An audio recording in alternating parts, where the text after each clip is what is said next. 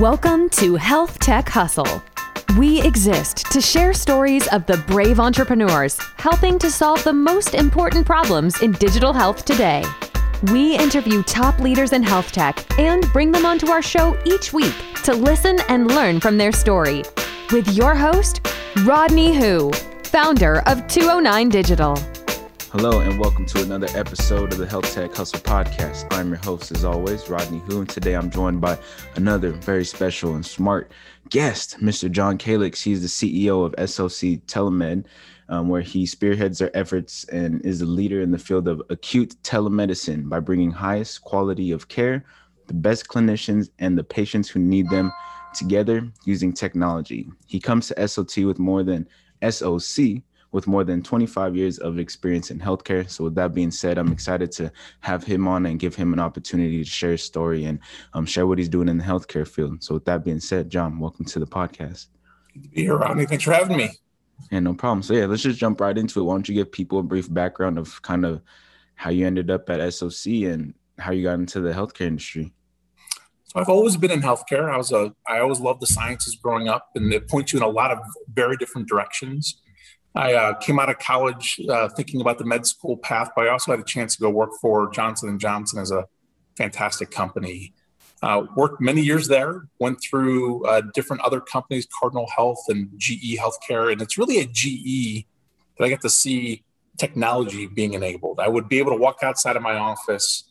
Uh, I ran the M R I division for the U S and Canada, and I could see the physicists and the software engineers working away to really try to see inside the brain and inside the body.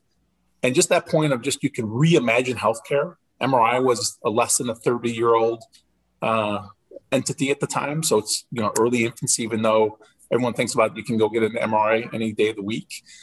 I went over to work with a physician management company shortly after that, uh, after about seven years at G E.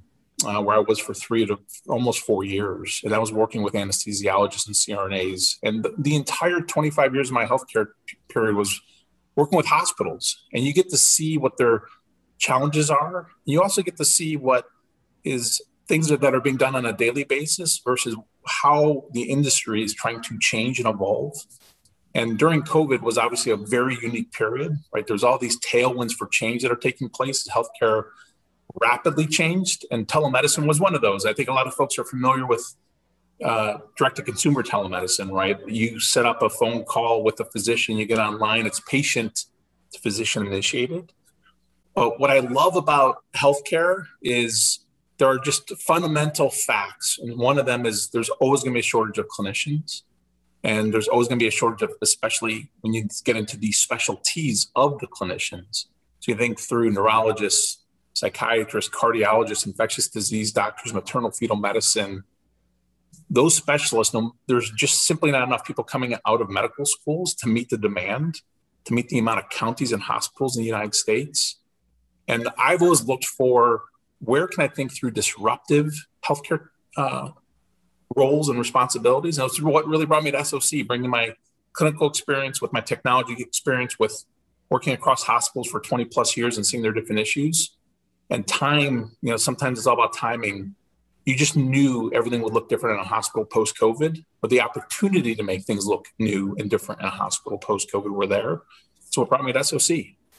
Nice. Hey, that's cool that you got an M R I background. That's actually my day job. There you go. All right. Cool. Wonderful. Yeah, I work at an imaging center. Um, but yeah, it's pretty cool hearing how you have the clinician background kind of mixed out with technology. And what sort of problems did you kind of identify in the market throughout your past extensive time and experience that really stuck out to you that made you want to take this leap into creating S O C? Yeah, I think the, the same thing even goes with imaging, right? It's that at that standpoint of at, at its heart, a lot of technology can be driven and applied to a patient, but at the end, you still need that clinical eye, right? Radiology is changing quickly. But there are always going to be those hard cases where artificial intelligence is not going to be able to interpret an image. There's always that element where you're going to need uh, technology to really enable healthcare. And again, it gets back to in, in imaging, it was radiologists and enabling them and interventionalists.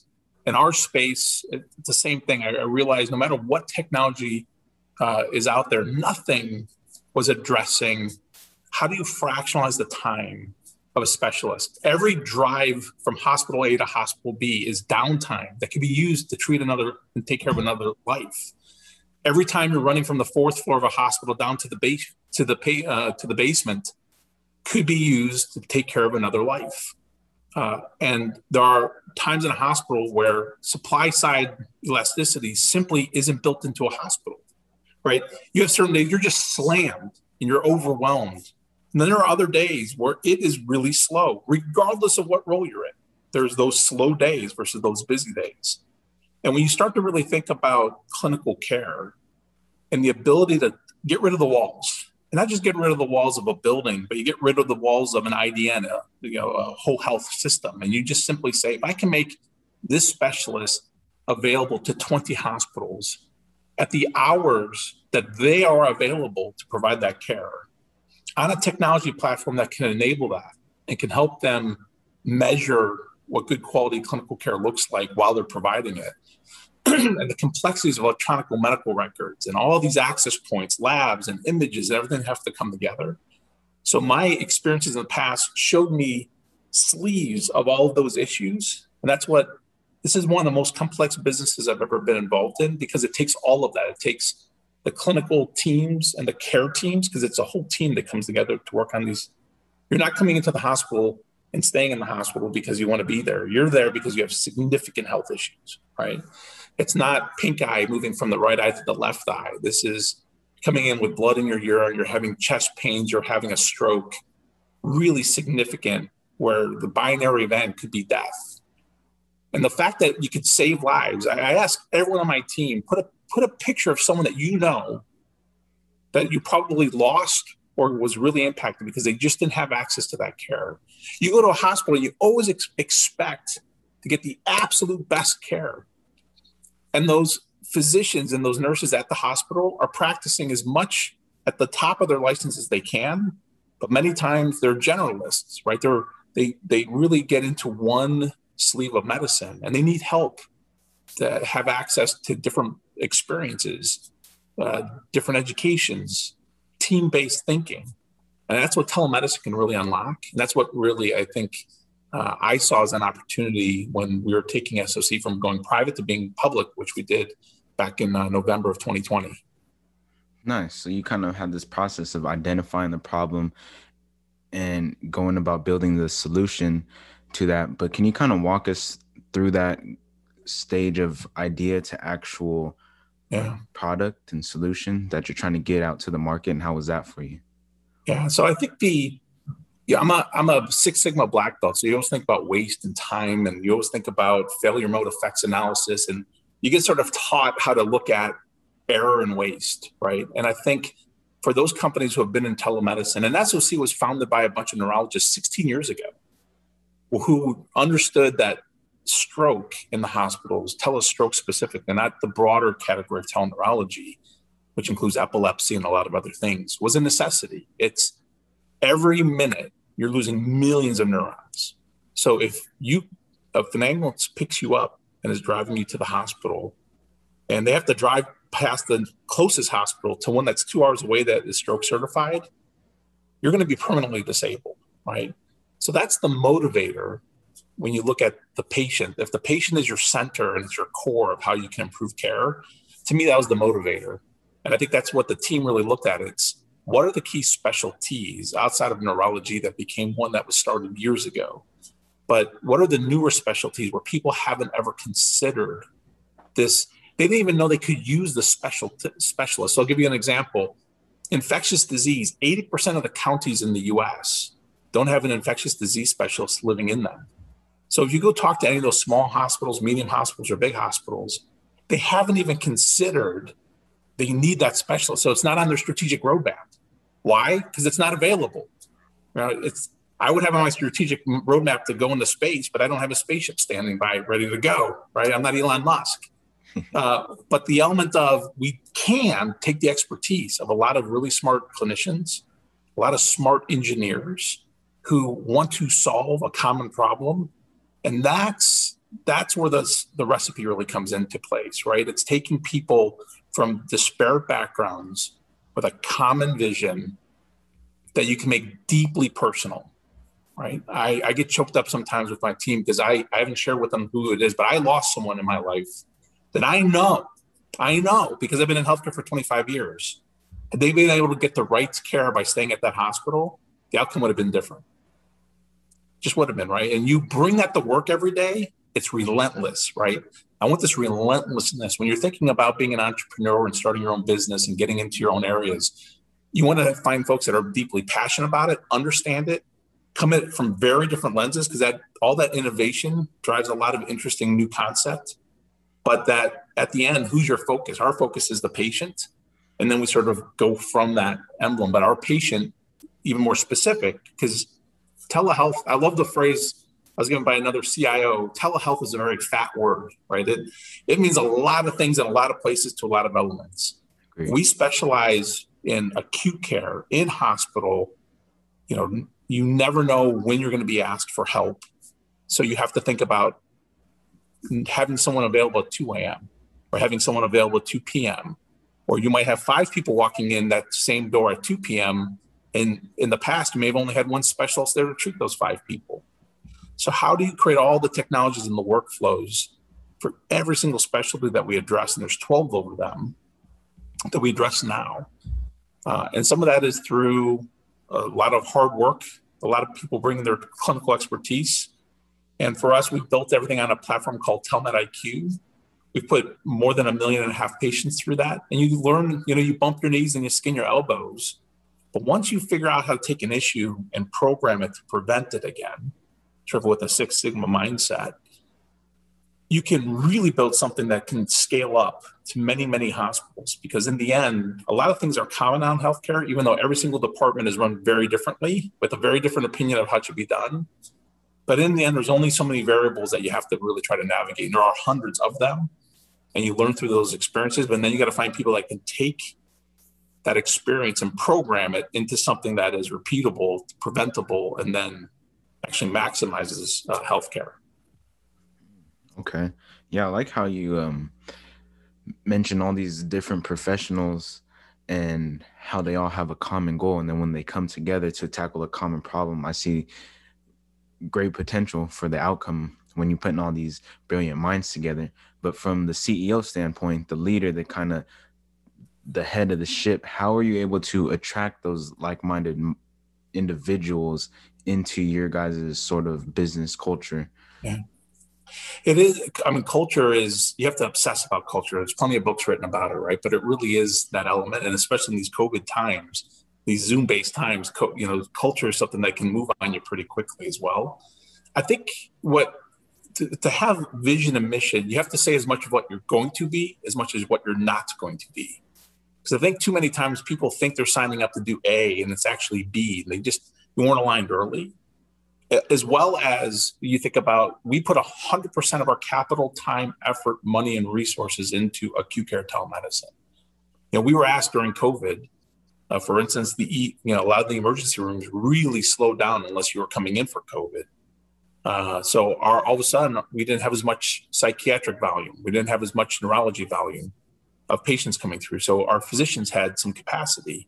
So we were asked, hey, do you want to do you want to start thinking through being in the direct-to-consumer space, that is get online and every week you see that patient for um, a, psychi- a psychiatric visit, for instance.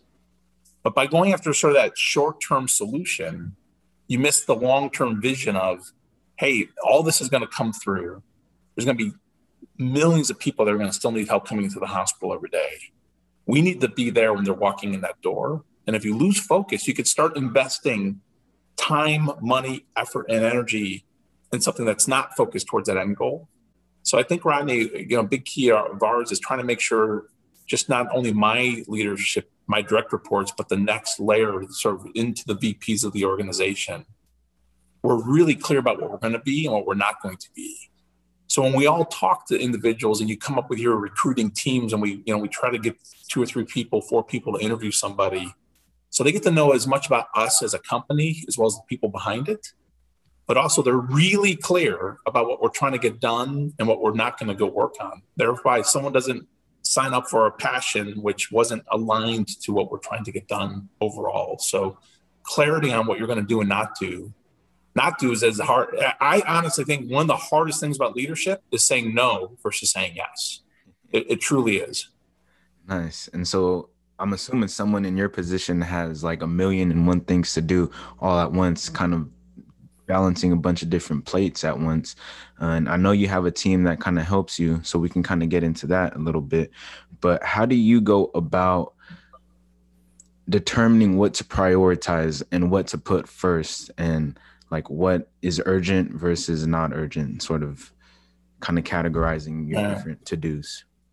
So that's where, you know, as, as a C E O of an organization, you do get some time to think and spend time differently, right? I think one of the larger um, errors you can always make is you spend too much time in the inside of the machine, right? Running your company, because you you grow this company, it's your baby, right? You want to take care of that that that baby. But what you need to do is you need to be talking to really your customers. On, in, in our case, it's the hospitals taking care of the patients, right? The patients are walking in the front door of the hospital. So the hospitals are our customers. So I spent a lot of time. I was on the road the last three weeks. I'm on the road all next week, uh, going to different hospital systems, talking to them about what do they see the future being, right? And we look for some triangulation of language. Uh, we, we just did a major merger and acquisition at the end of March. And the reason why we did that is because a lot of our customers are talking to us. We heard the common term vendor fatigue. They just didn't want to be, they're thinking about acute care telemedicine. They didn't want to be working with ten or twenty or thirty little small groups all over the country, right? A nephrology group in Alabama and a different one in New Jersey and a cardiology group in Illinois. They want S O C in multiple states doing multiple specialties. And that's what drove our M and A strategy. It also drives our product development strategy and also drives a lot of other elements. So I, I spend a lot of time trying to talk to a lot of other individuals who are trying to think about keeping their hospital doors open and vibrant, taking care of their communities, creating network integrity, which is a common phrase we've heard as well, keeping patients in their hospital network so they can keep that revenue to, again, reinvest in their own hospitals to take care of their community. And so uh, I spend... I spend probably a third of my time outside of the walls of S O C talking to our customers. So when we start going into every year, we come up with our, we just, we this year we launched thirteen product, product initiatives, right, on things that we wanted to improve on our Telmed I Q, based on talking to our clinicians, based on talking to our customers, based on talking to other clinicians who are using our platform. But you need time, because otherwise you get biased. You know, you will take an N of one. You'll take someone deeply passionate, but they're an N of one. And you can go build that one thing and one person will use it. And that doesn't really do go back to the vision of really helping millions of patients every single year. So I, I spend a lot of time outside the walls, which allows my teams to work with inside, you know, the, their teams uninterrupted. You know, sometimes I, one of the bigger parts too is you got to find the right talent. I feel like I have a wonderful team of direct reports now.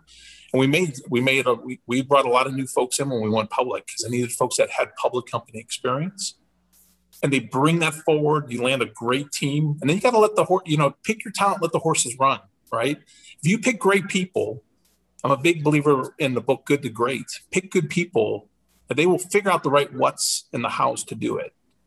Right. And if you don't have the your the best people working for you, and that they get a certain chemistry, you want a chemistry that I, I say has positive, constructive conflict, right? They're willing to challenge each other, but they're doing that with positive energy. You can sometimes find organizations that do it sort of the other way, right? They want to challenge each other, but they do it with negative energy. I want positive, constructive conflict amongst the leadership team that are thinking through innovation, pushing the boundaries, because we're in a space. We're going to do, you know, we we talked to the marketplace. We're going to do a midpoint of one hundred ten million dollars of revenue this year, which is the smallest company I've ever been a part of, right? But we are the single largest company in this space by at least threefold. Um, and because this is such an early, early space, direct-to-consumer telemedicine's taken off like rapid fire. But while hospitals were dealing with COVID and then they were dealing with vaccine distribution, right? They didn't really think through, could you deliver good care in the format that you and I are talking about right now? Because I think there was always that thought of, I need the human touch. I was, I believe that deeply many years ago, that you needed the human touch. And what I see now is you do need the human touch. But in the hospital, it can be a nurse providing that touch while you bring the specialist to the screen. It could be another physician who doesn't have that specialization being there, because the team, the nurse, the other specialists, and the specialists that we bring forward on Telmed I Q, they only they only care about one thing. They care about that patient. And so there you get this collective nucleus really quick. And that's the energy we try to drive into the organization. Nice. Oh, that's that's amazing. That's pretty awesome. And you, you mentioned kind of how you go about um, finding the people to bring on to the team to kind of put together that Avengers level quality, you know, yeah. trying to figure out who's who. But from the C E O standpoint, I know a lot of people, like you said, end up working in their business versus on their business. And one of the reasons that they do that is because they have trouble relinquishing control on. And my question for you is, how do you go about finding those people? Are you kind of determining what your strengths and what your weaknesses are, and then finding people to fill those weaknesses? Or kind of how are you going about bringing in that team to grow together? Yeah, I think you. Ha- it's a great question. I think you got to be really humble when you're sitting in the C E O role. You have to admit what you don't know. You just have to admit it. You got to be straight up, and you got to tell your people, I am not familiar with how to file an S E C document with X, Y, and Z, right? So I have a great general counsel who came to the business with me uh, last year. Uh, Eunice Kim is fantastic, and she knows that. She's had years of experience doing that. So she knows, I know, she's watching over all of those mechanisms that we have to report on as a public company. And I have full faith she's not going to get it wrong, because it comes down to trust. And trust is a really hard word, because, again, we're talking about your company's your baby. And I have, my wife and I, we have five kids. My wife rarely handed over one of her kids to a babysitter because it was her baby, right? And she trusted a few people, and she would have trusted those people with any of my kids at any point in time. It's the same thing. You got to find that group. And it's not about family. It's about finding the right skills and the right talents, that people that you trust within that mechanism, and you let them run their sleeve. And then you make sure You make sure part of the job as, as a C E O is make sure they're talking outside of their sleep, right? So today we were having a technology review discussion, and I wanted to make sure, in that case, my C T O, Sean, was talking to Eunice to make sure we were completely aligned around HIPAA and, you know, product uh, patient confidentiality as we're working on some fields within our tool. It's just about making sure two teams pair up, that they don't sort of get into their silo and they forget to be talking early when you're developing something, right? Too many times someone runs with an idea and it's forty, fifty percent baked, and then they pull in other people. So a hard thing you got to push in an organization is talk to each other. It's about that collaboration. It's about that. Don't, don't be worried if you don't know it. Reach out. If it's something to deal with people, think about H R first. If it's something to deal with technology, reach out to the C I O or the C T O. There is no dumb question. It's where you get frustrated. I think a lot of people get frustrated when they don't reach out. People want to be pulled in to help. And bringing that expertise in, I think you do have to find people that have the expertise.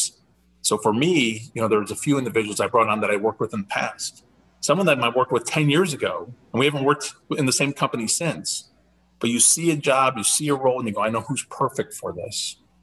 And because we worked together as maybe even peers in the past, et cetera, I trust that they're going to do a good job, or I, I trust that I'd hand my baby over to them because they're going to make very big decisions that are going to influence what we become. And, and that's key. I think it, until you can get past that hurdle, being humble on what you don't know, as well as trusting a few key individuals on your team to really run with it.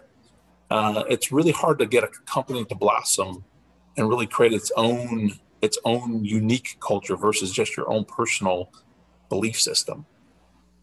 Nice. I like that. That's super valuable. Really kind of building that foundation so that you guys are like strong in the beginning. And you kind of walked us through the process of being able to identify the problem and the solution that you wanted to create to combat that problem, and then putting together the, the strategy, the tools, and the team necessary. Um, but what has kind of worked for you guys as a company in getting your solution out to the market and getting your technology into the hands of as many people as possible?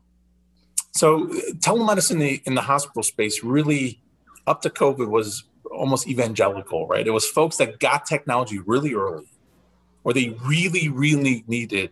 It was almost out of a deep need that they had no other option that they used acute care telemedicine. That's clearly changed with COVID. So timing is always part of, you know, where things really can work for you. It, timing matters to a lot of people in a, in a lot of different fields. It doesn't matter where you are, right? It's about the right product with the right people at the right time. And so timing was really unique for us, where we knew COVID was going to get people to understand this interaction again that could be used in the hospital.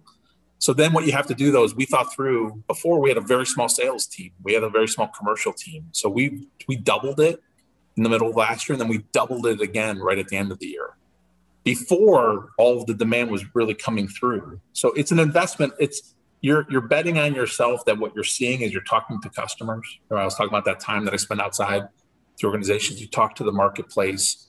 You're making a bet, you know, with financially as well, that you're going to have certain new needs as things evolve. And so part of us is getting connected is, how do you think through marketing, right? So we spend a lot more time and effort really professionalizing our marketing uh, approach online, for instance. If people want to understand, are you at the top of the search words for telecardiology and teleneurology, all the specialties that we're in, uh, right? Where do we spend smart money? And then measure it, constantly measure, because in a place that's changing so quickly, a strategy might work this quarter and it may not work the subsequent quarters, because things are happening so fast. Things are evolving so quickly that we, we can afford to experiment, because you can potentially reuse that experiment later. It's not, it might be about, it may not be the right time, but it might be the right idea. You want to make sure you put that aside. But for us, it was really that. It's how do we get to the, how do we not only uh, activate a commercial team, but how do we make sure our clinicians, uh, if they hear about need, they themselves will want to recommend S O C for another specialty. They might be talking to a fellow neurologist at another hospital, and that hospital, that neurologist knows that that hospital needs a cardiologist. Well, can you do that through telecardiology? If you're not in the operating room, yes, right? We, the only place that we really can't help is deeply in the operating room itself, because most of it is really around maximizing the brain that the, all these specialists spend so many years in school uh, learning to read labs, to read images, to go through pharmaceuticals, to look at the patient, see, you know, see what they're seeing, and then make the right call. And it allows that for they get to practice at the top of their game. So they get excited about doing this, and they can do it from home. So they don't have to be sitting in traffic. They can be living anywhere in the country and providing this care. And I think that's going to sh- shape where people work, how they want to work, how they impact patients, and that they don't have to be every single day on the floor of a hospital providing uh, just fantastic patient care. Awesome. Awesome. Man, I like your energy. I like the way your mind works and how you kind of string together all these different thoughts and ideas. I feel like I could be interviewing you forever. Um, but we are kind of coming up towards the end of the episode. Um, but I did have one more question for you. And it's um, like, what sort of advice would you have for other professionals, whether entrepreneurs or just other um, professionals within healthcare, who are trying to go about tackling a problem that they see in the industry? I think the biggest part people do have to do is you got to figure out what's the right network to get involved with. You know, if I could go back and talk to my younger self, one of the things I really would try to do is I met some amazing people that I lost touch with, that I knew at the time I was meeting them, they were amazing. And just the simple, you know, additional effort, uh, even if it's once a year, to sort of create a connection and, and keep that bond, and then find somebody, because great people know great people. You know, Warren Buffett always talks about, you're the combination of the best five people around you. And I think that element is the same. It's if you have an idea and you want to network, you want to develop a, a young idea and see where it can go. Many times you bump into that one person that was probably pretty influential that you may have not considered reaching out to because they had a bigger title, or they had a, you know, you pick, uh, there may be an age difference. Who, who only knows, right? But in the end, people are naturally curious, right? They may not always drive towards that piece, but And people want to naturally help. I believe if you believe in positivity, that people really do want to help, they'll take the five minutes of time out to try to help you with an idea or connect you to the person that could potentially help you. You just have to have some small deposit of time that you're reciprocating into those individuals that sort of let you know let you access who they know, or even their own their own time. As many regards, right? It they also understand that little thread could lead them to something uniquely different. I mean, that's how I got to S O C in this space. It's all these little experiences I've had in the past. And I saw this one little thread and I followed it based on time, based on my experiences in the past, based on I knew what healthcare really needed. I think people really have to look for those individuals to, to stay connected to, not just let the moment pass quickly. Awesome. Awesome. I think that's perfect. Perfect piece of advice and a good way to kind of end the main segment of today's episode. Um, but we've been covering a lot of high level topics, and I like to end each one of my episodes on a little lighter exercise with something I call the rapid fire round. So I'm just going to ask you a couple questions and you give me whatever answer you come up with. Okay. You got it. All right. Question number one, what is your favorite book of all time? So I'm going to put it as a tie. Malcolm Gladwell, he has two books, Blink and Tipping Point. Uh, I don't read a lot of books, but both of those books have highly influenced the way I think about business, people, relationships. Tipping Point and Blink are fantastic reads. Awesome. Uh, number two, who is the most influential person in your life or career? Uh, I would say hands down, it's my dad, and single word, integrity. My dad worked his tail off. He was blue collar, but every time his say-do relationship, his ratio of what he says is what he does, and when he will never go away from that. one hundred percent integrity influence everything I do. Awesome. Perfect. Um, number three, what is one goal you want to accomplish this year? One goal I want to accomplish this year, it's going to be on the personal side. I'm moving my entire family from Wisconsin to Virginia. Oh, nice. Because I do think being at the company around your teams and then growing our team nearly twenty percent again this year to keep up with the market and to innovate again. Uh, it requires us being around even in these sort of COVID times. So it's about being near your team, and uh, I'm going to be there next week. Awesome. Praying for a smooth transition. Appreciate um, that. But last but not least, um, what is one piece of advice you would give to your twenty-year-old self? So I, I would say, I would say it is about those connections. I, you look back, and if I just and told myself, boy, there's some really interesting people. I look at folks now who are major, either even retired now C E Os of major companies, or they lead uh, major initiatives, or they built something that I just respect uh, as a consumer of, having no idea that, uh, right, I was in the room with them, you knew of them, but you knew reaching out to them would almost seem disingenuous years later. So I would say really try to work that network differently. Uh, I think LinkedIn, for instance, is a fabulous tool, but I always, I got the advice really quick, right? Only use LinkedIn for people that can either you can help or that can help you. And otherwise you can't even keep up with that network. And uh, I, I think that element on when you find that individual that you connect with, that you feel like you could either help them or they could help you in the future, make sure you stay connected and put some time into that. Uh, it's, it's really hard to make that time, I will say, especially for people who are doers. Put myself in like the doer category, and you're always working what's underneath your nose. And sometimes you got to purposely make calendar time, like purposely put calendar time down to connect with two or three people you haven't talked to in the last year. Awesome. Awesome. Another good piece of advice. Perfect way to kind of end today's episode. Um, so John, just want to thank you again for jumping on, sharing your knowledge, your expertise, and um, what you guys are doing at S O C Telemed and the problems the problem that you guys are trying to tackle. But before you go, where can people learn more about you? Where can they connect with you if they're interested? They can go to S O C telemed dot com. We have a ton of information on there about what we do. Um, you can find me in a number of different uh, publications, as well as find me up on LinkedIn themselves if we cannot connect. So that's how I would say you would find a lot about the company. Awesome. And I'll be sure to include all those links in the resources section. Um, but with that being said, that ends today's episode. Catch you guys on the next one. Thanks for listening to today's episode of Health Tech Hustle with Rodney Hu, founder of two oh nine Digital. Tune in next week for another interview with an expert leader in digital health.